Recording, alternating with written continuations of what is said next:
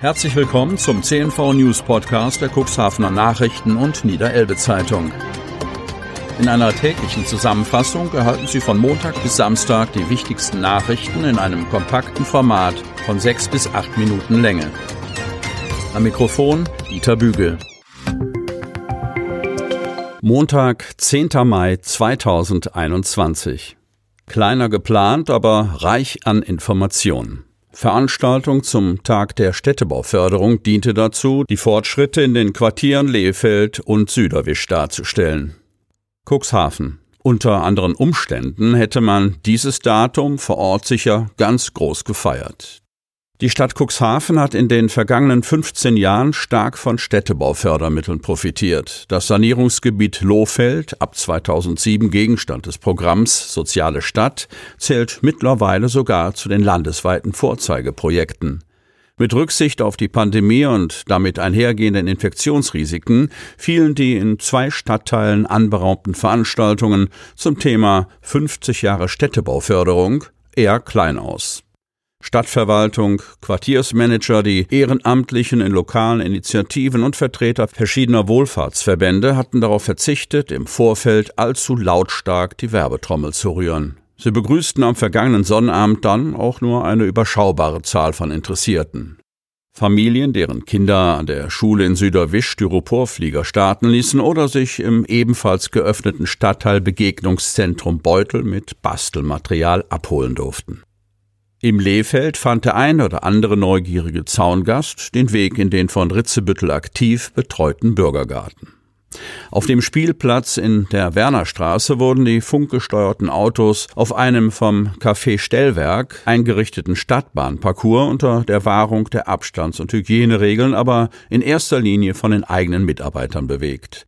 Das Rahmenprogramm bildete andererseits nur das Beiwerk. Streng genommen ging es am Sonnabend um die in den Quartieren Lehfeld und Süderwisch erzielten städtebaulichen Fortschritte, die sich im Übrigen auch in spielerischer Weise, nämlich im Rahmen einer Art digitaler Schnitzeljagd mit auf einer vordefinierten Route angebrachten QR-Codes erleben ließ. Alternativ informierten Ronny Budach und André Eirich beide von der Stadt Cuxhaven, über all das, was in puncto Stadtteilgestaltung bislang erreicht wurde oder in Folgejahren noch umgesetzt werden wird.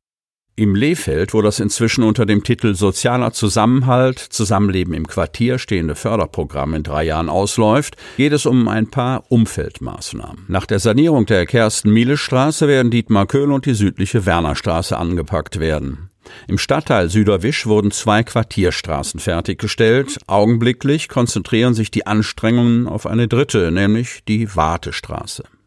Als besonderen Erfolg bezeichnet Cuxhavens Oberbürgermeister Uwe Santia am Sonnabend auf dem Rad in beiden Vierteln unterwegs den Umstand, dass die Stadt für Süderwisch in diesem Jahr eine Förderzusage über 800.000 Euro verteilt auf einen Zeitraum von fünf Jahren erhalten hat.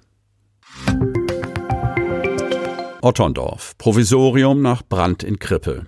Feuer in der Küche der Einrichtung. Übergreifen des Brandes auf Kindergarten verhindert. DRK auf der Suche nach Übergangslösung. Otterndorf. Feuer in der Otterndorfer Krippe. Bei dem Brand in der Einrichtung am Schützenplatz ist in erster Linie die Küche zerstört worden. Gespräche darüber, wo ab morgen die Jungen und Mädchen aus den zwei Krippengruppen untergebracht werden können, sind seitens des Deutschen Roten Kreuzes als Träger der Einrichtung bereits am Wochenende geführt worden. Da deutet sich eine Lösung an, so Geschäftsführer Hartmut Alf. Am Freitagabend kurz nach 19 Uhr wurden die Feuerwehren Otterndorf, Nordleder, Neunkirchen, Osterbruch und die Feuerwehr der Stadt Cuxhaven mit ihrer Drehleiter gemeinsam mit Gemeindebrandmeister Tom Fritsche und seinem Stellvertreter Matthias Papke sowie die Polizei mit mehreren Fahrzeugen, ein DRK-Rettungswagen und Notarzt der Rettungswache alarmiert. Bereits bei der Anfahrt war eine sehr starke Rauchentwicklung zu sehen. Unter schwerem Atemschutz stellten die Einsatzkräfte fest, dass es im Innenbereich des Gebäudes zu einem Feuer in der Küche gekommen war. Die Küchenzeile stand bereits in Vollbrand. Umgehend gingen weitere Trupps unter Atemschutz ins Gebäude und begannen mit den Löscharbeiten. Währenddessen wurden im Außenbereich weitere Rohre verlegt, um eine Brandausweitung zu verhindern. Per Drehleiter der Cuxhavener Wehr erfolgte zusätzlich eine Kühlung des Dachbereichs mit Wasser.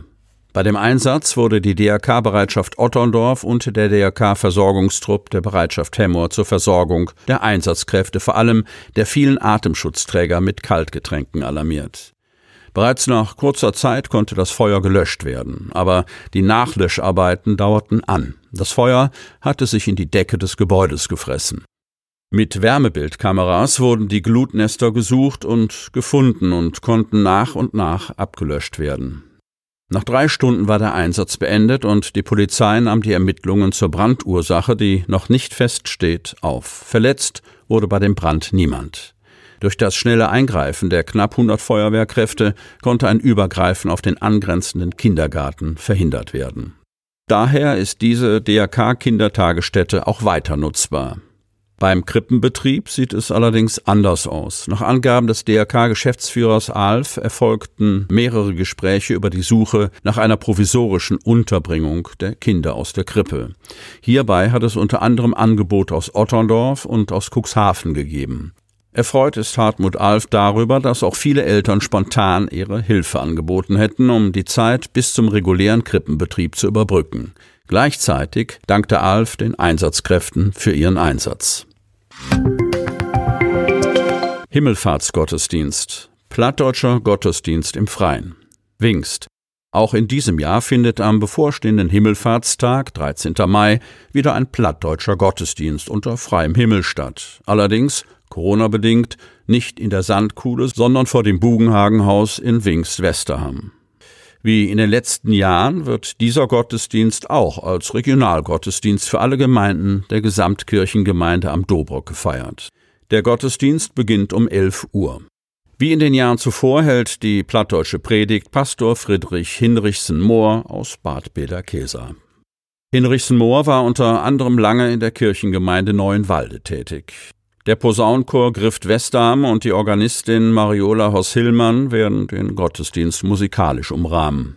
Die Kirchengemeinde bittet um die Einhaltung der aktuellen Regeln zur Infektionslage.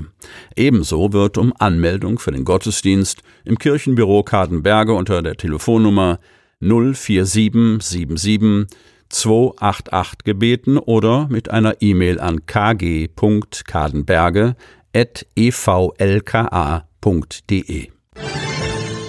Sie möchten noch tiefer in die Themen aus Ihrer Region eintauchen?